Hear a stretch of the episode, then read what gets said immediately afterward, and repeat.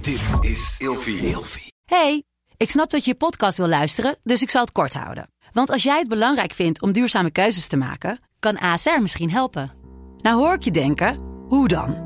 Nou, bijvoorbeeld bij het duurzaam herstellen van schade. Of de premies die we beleggen volgens ons duurzaam beleggingsbeleid. Dat bepaalt waar we wel en juist niet in investeren. Wil je meer weten over welke duurzame keuzes ASR maakt? Ga dan naar asr.nl slash duurzame keuzes. ASR doet het.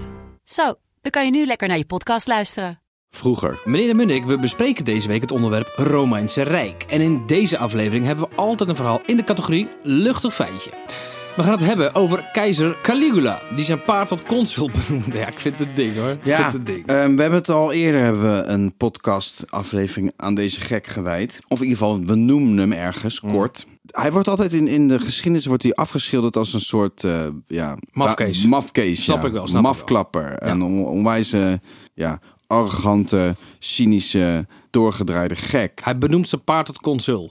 Ja. Dan snap je dat toch? Ja, maar dat was natuurlijk ook gewoon om, om gewoon een hele dikke vinger op te steken naar iedereen om hem heen. Al vanaf jongs af aan waren er altijd intriges. Sowieso, als je keizer bent, moet je gewoon altijd goed uitkijken dat je niet in je rug gestoken wordt.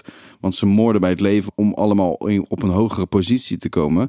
En wat je dus krijgt, is dat hij waarschijnlijk al een, een soort jeugdtrauma heeft meegekregen. Omdat ze continu achter zijn macht aan zitten. Nou, uiteindelijk wordt de beste man keizer. En ja, hij flikt gewoon rare dingen. Hij was Ehm, 37 toen hij keizer werd, toch? ja, Ik Vind ja. ik vrij jong, voor mijn gevoel.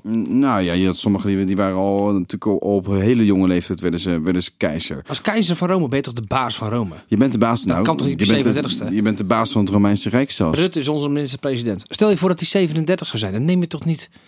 Dat, dat kan toch niet? Hoe oud is Rutte dan? Nou, die zal toch ergens in de 50 zijn? Ja? Ja, Ja, dat Denk denk, je ik niet? ook wel. Denk ik ook wel. kan toch niet? Nee, dat kan niet. Nee, je moet een oude lul zijn om het Romeinse Rijk te Dus jij regeren. bent 37 jaar, je bent keizer van het Romeinse Rijk en je benoemt je paard tot consul. Dan ben je toch een Mongool? Ja, maar oké. ehm, waarschijnlijk eh, eh, heeft hij dus een soort psychische stoornis gehad, waardoor hij aan grootheidswaanzin eh, leidde. Ehm, maar het Maar hoe word je dan keizer?